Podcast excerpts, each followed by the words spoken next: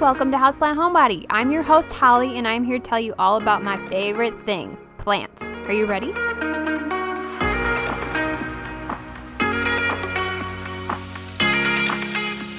Did you know there's even more than just this podcast? Go check out my website, houseplant-homebody.com, for even more, and follow me on Instagram, Facebook, or Pinterest at Houseplant Homebody LLC.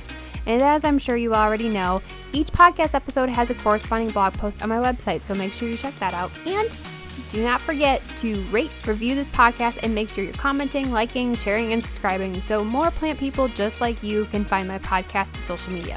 You can even help support your favorite podcast, blog, and social media by joining me on my Become a Supporter website page to get exclusive podcast episodes, access to a supporter-only Facebook group, early access to podcasts, and exclusive content. And if you really just can't get enough, I send out a bi-monthly newsletter on the 1st of every other month, also with exclusive content and some updates on what's happened the previous couple months. All right, let's get into it. All right, so today's episode is English ivy, which is a classic houseplant, and I feel like maybe in the last few months, we've had some really classic houseplants, but I know I was going for more of the popular ones or more of the showy ones in the beginning for sure, or just the most talked about. But I'm getting into the nitty gritty of the plants that not a lot of people talk about it, but it's out there, it's reliable, they're awesome, and everyone should have them. That is English ivy. So what people don't know is that actually English ivy have hundreds of varieties and cultivars. The funny thing is, when working at the garden center, shopping myself, I don't really see the cultivar names very often posted on the ivy itself. A lot of times you can get these in smaller pots for super cheap, even specifically in the springtime and summertime when they're selling your annuals. Usually they come in what we're called at the garden center I worked at, accent plants, or basically those plants that like to drape over the edge of the pot. That's where they're typically sold, and you can get them for sometimes $3 to $5 at the most. Now, obviously there are bigger versions or hanging basket versions you can get for a bit more expensive that are already well established, but if you're just looking to start because these are fast growing, that's a great place to start for them. With the hundreds of different varieties out there, you can find them in your plain green, you can find them in a variegated form, in more of a frosty green variegated form. There are yellow variegation, white variegation. There are different shades of white and green, sometimes in the leaf. There are tiny little half-inch size leaves. There are, or not half-inch, probably like just under an inch. There are also leaves that can get up to like 3 inches. So it really depends on the variety that you're getting and what it's going to look like. And there's lots out there. Whatever you like, pick it up and try it out. The fun thing about these is these can be grown and adapt to almost any structure you possibly want. So a lot of times you'll see these plants as topiaries, which is basically like trained into like ball form, circular form, any kind of particular shape someone wants, or even just trained to go up a trellis really easily. Obviously, ivy grows on the side of buildings all the time, so it attaches to whatever you want it to. You can also classically grow it as a wonderful trailing plant. They'll work almost anywhere. They're beautiful. So commonly called English ivy, it is also called common ivy, and the botanical name or Latin name is Hedera helix. And I did include a link on the blog post. I would highly suggest you check it out because I'm not commonly familiar with all the different cultivars and botanical names. I did find a ton out there. There are hundreds of different varieties, but because I haven't specifically worked with variety names, I wasn't comfortable listing off a bunch of them. But Clemson University did have a really nice article that had some care instructions at the top, but if you scroll down to the cultivar section, that has a super long list of cultivar names and small descriptions of everything. And if you just copy and paste those names into Google, you can see what they look like. So highly recommend checking that out if you want to learn more about specific cultivars. But most of the time, you're going to see a difference in size and color, and that's the main differences that you see in those cultivar types. I've had English ivy on and off for a while now. I just recently had to get rid of my variegated one, and I still have the green one currently. I have serious problems with spider mites, and actually I was reading a couple of the books that I have that specifically call out spider mites for these plants too. So I'll get into ways to prevent that, but it's super common on these, especially in my kind of environment where it's a little drier in the house. So that is the main downfall to these, is the pest issue could be actually a problem. I've also gotten scale a couple of times on these, so we're going to go into that a little bit now, though. So let's start with the sun requirements. Okay, so English ivy do their absolute best in bright light, but they can handle low to medium light, which I know is very confusing. And almost every website, every book that I found says the same range of things. Most of the books call out bright light specifically because that is best for them, but some of the websites I found do say, oh, bright light, medium, low light. Oh my God. Let me break it down. Bright light is going to be the best for the fullest foliage and the best variegation if you have a variegated variety. It is not necessary for your plant to survive. If you only have a low to medium light situation, just know that you might not have as dense growth, you might have slowed growth, and if you have a variegated one, you might lose some or most of the variegation. So that's the difference in the type of light situation you're going to put your English ivy in. If you want the best looking plant, bright light is best. Now, avoid direct sunlight because that can cause burning, but bright light would be best for it. Bright light meaning just off of a south window or just off of a west window is where bright light is going to be best. An east window also does well, especially during the peak season when it is more direct, I guess, but that's what I would recommend. So you could also do artificial light. There's absolutely no problem with that if you have a grow light or something. I rely on grow lights heavily, as you've seen on Instagram or heard about me talking about it, but I do have a podcast all about that as well. I believe it's episode 63 if you want to learn more, or the blog post that is on grow lights as well has a ton of different links and options with everything explained for you there. Okay. Let's move into water requirements. You know, the funny thing is I have Christmas music on in the background very softly because, hello, it's November 27th, and I'd like to decorate the day after Thanksgiving if possible. And I did. So I've been listening to Christmas music before Thanksgiving because I'm also that person. But so if you hear it, I'm very sorry. Not really. But I just have it on softly in the background. I don't think you can hear it because this microphone is so good. Okay, sorry. Moving on to water requirements. The best watering habit for ivy, bar none, is the most annoying watering habit I could possibly explain, which is medium moisture. It is, you don't want to let the plant sit in water, but you don't want to let it completely dry out. So in this case, in my experience with ivy, it's better to water them a little bit more and just have a very well-draining soil. And as long as the water is running out of the pot and you're not letting it sit in the bottom of the pot or the bottom of the saucer for long afterwards, that is best. Now, I would also highly recommend a couple of other things to do with watering and humidity for this plant because of the chance of spider mites being a little bit higher with this plant. Humidity is important for it if you can. There are other things you can do where you don't necessarily need to buy a humidifier for your one English ivy if you don't have one already. When you're watering, you could take it to your sink or wherever you water and just rinse off the leaves at the same time as watering. That way you're going to water really thoroughly. You're going to help prevent the spider mites. You're going to clean off the leaves, and it's not really going to be sitting in that much water when you bring it back to its saucer or anything. That is probably the best way to water your plant, by doing that for ivy specifically, because of the potential pest problem, because of the fact that they need medium moisture. So they do need like a good drink of water, but you don't want them sitting in the water, if that makes sense. If you do let them dry out, because you know me, that is the worst thing that I usually do. You will notice that the leaves will start to brown and they will start to drop quickly. These plants are pretty resilient though. If you chop it back a little bit, it does start to grow new growth, but I wouldn't recommend doing that. It just makes them look really leggy, and it doesn't necessarily fill up the top again. It just keeps growing from the base of where you cut it more.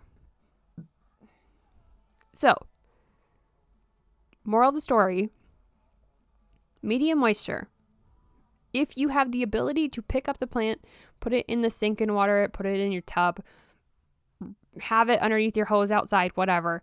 This does multiple good things for it. If you don't have the opportunity to do that, just make sure it's not sitting in water, and then add some humidity if you can. Now, if you can't add humidity, it will be okay, but I noticed that my ivy did benefit from misting when I was on top of it, or spraying, misting it every once in a while. I tried to mist it every couple days. That seemed to really reduce the amount of pests on it. So if you personally think you're going to struggle with understanding the moisture side of it, I always recommend a moisture meter reader, because if you're really on the edge of, ooh, should I water this or not? I feel like I just watered this like last week. That's the best way to gauge if you need to again, because then if it's saying, oh, medium moisture, it might be the time to water. I mean, another thing you could do is just like poke your finger in the top of the soil. If the soil is still damp at the top, you don't need to be watering it. That's a lot of explanation for watering. Moral of the story, medium moisture. If you can increase humidity, do so. If you can't, but you can pick up and move your plant and water it in the sink, that is best. There's the recap. Okay, let's move on to fertilizer, propagation, and another fact. Okay, so fertilizer is pretty simple. In my case, as I always say, I use Fox Farms Grow Big liquid fertilizer. I normally fertilize about every 2 weeks, and then that's typically from February through October. I reduce it down to only fertilizing once or twice in winter, and usually I'm using probably about 3/4 of the recommended amount of fertilizer on the packaging that I use, just because I'd rather under than over fertilize. So the other source that I found fertilizing for was the Complete Houseplant Survival Manual, which said feed monthly year-round with a high nitrogen foliage plant fertilizer. High nitrogen is specific for foliage growth, which is why it's calling it out here. Fox Farms Grow Big does not have a specific high nitrogen plant food. If you do want that, it's the 3 numbers on any fertilizer you see. It's like a 3-number ratio. It's typically NPK, which is nitrogen, phosphorus, potassium. Nitrogen, which is what it's calling out for ivy itself, is the first number. So if you want a high nitrogen fertilizer, that first number needs to be the highest one. And that's how you figure it out. Most of the time, fertilizers will call it out as well. But if you're curious, that NPK, usually it's like these aren't the numbers, but it's like a 0-0-0. If you see that number combo, but obviously different numbers, then that's what you're going to be looking for. And you're going to want to be looking for that first number to be the highest number. That's how you know it's highest nitrogen. And obviously there are several different kinds of fertilizers out there. I don't think anything is wrong necessarily. I think it's totally up to you. In my good rule of thumb is I always like to under-fertilize than over-fertilize, and typically when you're using like an all-purpose fertilizer that's not specifically for houseplants, usually it's a little, I don't know what the word is, little more potent. So a lot of books and resources that I have found always recommend cutting it back 1/2 to 3/4 the recommended amount of fertilizer, just to make sure you aren't over-fertilizing your houseplants, because they are more delicate than your normal outdoor plants typically. Okay, moving on to propagation. Super simple. This can root really easily with stem cuttings, so just placing them in water or soil, or really any medium you prefer. I have never really tried anything other than water and soil for the most part, because I have my reasons. I'll list them in a minute, but perlite, leca, moss, any of that stuff are also great options. I have never used leca. I just haven't ever used it because I've always had luck with water. I do know that perlite and leca and moss are always great options, simply because the root has something to grab onto, but it's not as dense as soil. So those are always really good options. I am going to be doing a propagation podcast sometime in the near future, I think in spring sometime. So I'll go into more of that stuff later. Perlite itself and moss, I've always, every time I see videos with it, it seems like some of the more delicate roots are kind of stripped off of it, which makes me nervous. Soil and water, like I can see the roots, and soil, I just pick up the whole section and move it, so I'm not messing with the root system that much. So that's typically why I keep to water and soil. I prefer water over anything simply because you can see it, it looks cool, and you know how the plant is doing because you can see how it's doing. So easiest way to do it is stem cutting in water or soil, whatever medium you prefer, and that's the best way to propagate an English ivy. Okay, let's move on to the other facts. These are part of the Araliaceae family, and they're native to parts of Europe and Asia. I know that's very general, but I'm going to keep it general because they're such a classic plant and they are found everywhere. So English ivy, another fun fact about them is they can survive and like to be in slightly cooler climates, and they're actually more comfortable between 50 to 70 degrees Fahrenheit. So some houseplants that I've talked about, they cannot get below 60 degrees or 55 degrees, otherwise they will not like it at all. But staying between the 50 to 70 is where they're most comfortable. In really, really, really high heats, like 80, 90 degrees, they're actually really uncomfortable, and it can slow down their growth a little bit. So just keep that in mind. It's a perfect houseplant because typically that's the range that your house is typically between 60 and 70 degrees. I know 60 is cold. Maybe most people do 65 to 70 depending on the time of year. But anyways, perfect for a houseplant. The other fun thing is that according to the Healing Power of Plants book that I have by Fran Bailey, it says English ivy are an excellent candidate for purifying the air around us. It is not only effective in filtering out formaldehyde and xylene found in cleaning products, but also traps airborne particulates such as mold, smoke, dust, which may affect allergy sufferers. So that was interesting to hear too. A lot of the books that I have don't necessarily call that out. This is one of those plants that is a little bit better at doing that. It's a little bit better at kind of filtering all those toxins out. Just like Dracaena is also one of those plants that do that as well. So, okay, moving on to the other facts. These can actually grow very, very fast. As I've said, you can train them to almost any shape or topiary. So I challenge you, if you want to do that, to definitely try it out. The mature sizing of these plants really depends on how you grow the plant. So obviously you can keep it smaller by trimming it and just making it fuller in a nice kind of hanging basket situation or tabletop situation, but you can also let it trail down several feet, or you can create a giant tree topiary if you wanted to. Just totally depends on what you prefer and what you want to do. This mature sizing of the leaves depend on the variety, so you're going to see anywhere from a little under an inch or less than an inch to 3 inches for the size of an ivy leaf, depending on the maturity, size, cultivar, all that good stuff. And the last thing I have today is that these are toxic to pets. Episode 31 and the corresponding blog post have more information if you want to learn more, but just keep that in mind when you're buying this plant and if you have pets. So that is all about English ivy today. Super classic houseplant. I think it definitely has a really good place in almost anyone's home, and it definitely can be a low maintenance plant if provided with enough light and moisture and all that good stuff. So I'm excited to see what you think.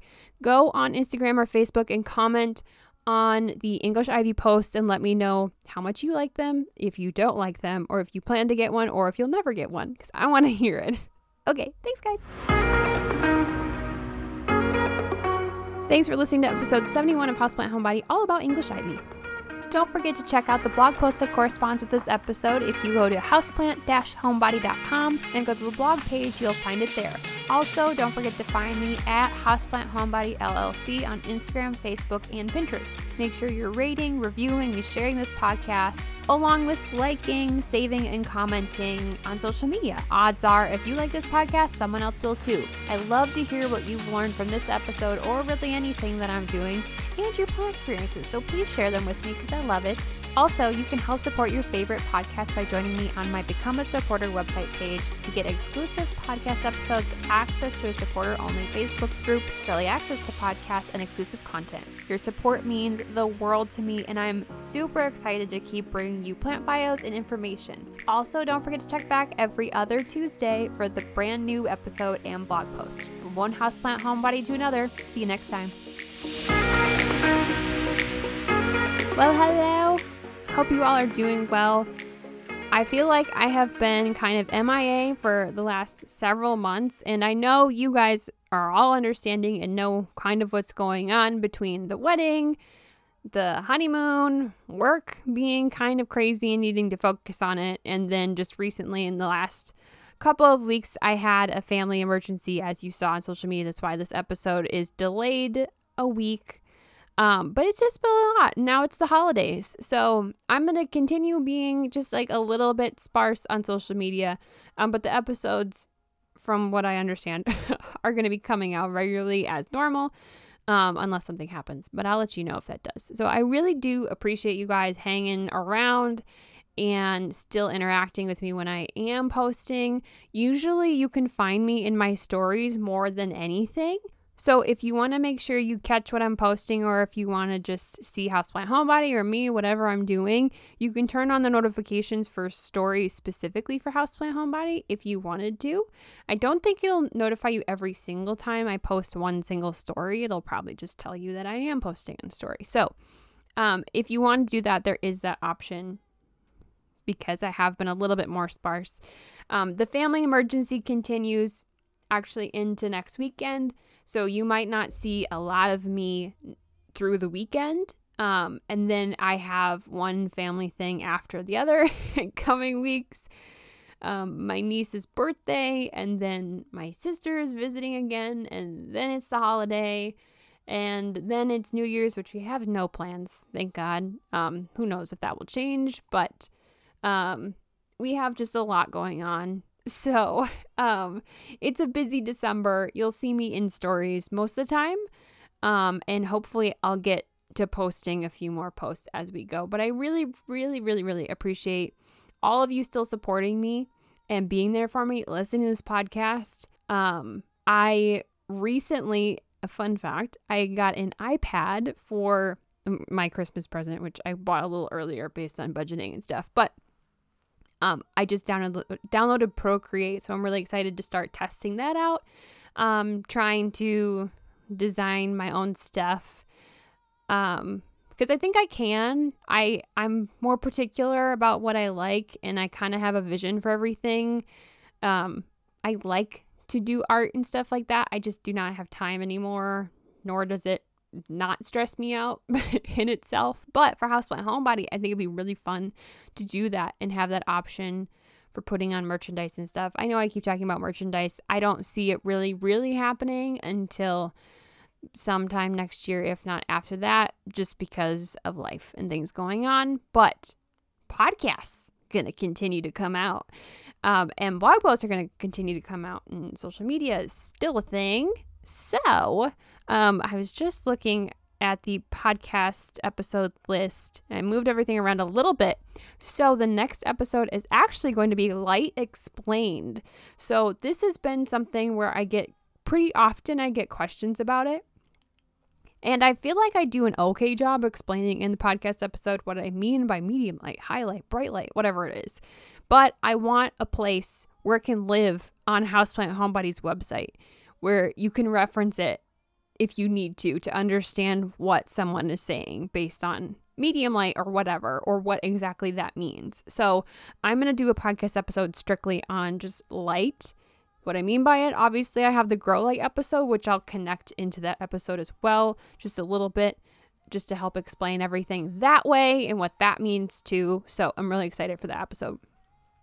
The newsletter is coming out again as well. I don't actually have a specific day yet. Watch my stories on social media to find out. Because this weekend is the family emergency, stuff trickled into it, I don't think I'm going to have time to work on it. And with the holiday being this past weekend, I didn't really have time to strictly work on it either. I will be able to work on it after work this week, but I don't know if I'll be able to complete it. So I'll let you know when it will be released. But if you have not signed up for the newsletter, that means you have plenty of time to do so. So this newsletter will be a December and January newsletter, because it is a bi-monthly newsletter, so you'll usually get one every 2 months. So then the following one will not come out until February. So this one will include the podcast episodes that were done previously, the podcast episodes you are expected to hear in the next 2 months, and any other random information. I'll probably put some of my plant lovers gift guide information in there, and anything else I feel like would be very useful to you right now for your houseplants or plants in general. So if you haven't signed up, go to my website, the newsletter tab or page, and just sign up there. It's another way to connect with me. I always have the fear for some reason that if social media like breaks down or my account gets hacked or something, at least I have the newsletter, people. So if for some reason that happens and you're signed up for the newsletter, you still can get access to everything. So I have that fear. Does anyone else have that fear? Is it just me? Okay. I see enough of it online. You never know. But anyways, sign up for it. At least through the 5th or 6th, I probably won't have the newsletter out, but I'll give you more details in my stories this week and into next week probably, just to give you a heads up of when it's out. I'll give you plenty of time to sign up and link it in my stories as well when I'm posting it. So thank you for listening to this episode.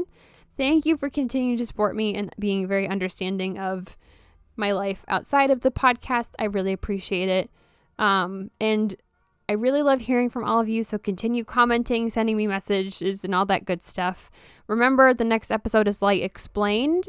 In my stories, I will be asking for Instagram questions for Q&As for the podcast episode. So please make sure you submit those. Otherwise, hope you guys have a great week and I'll talk to you later. Bye.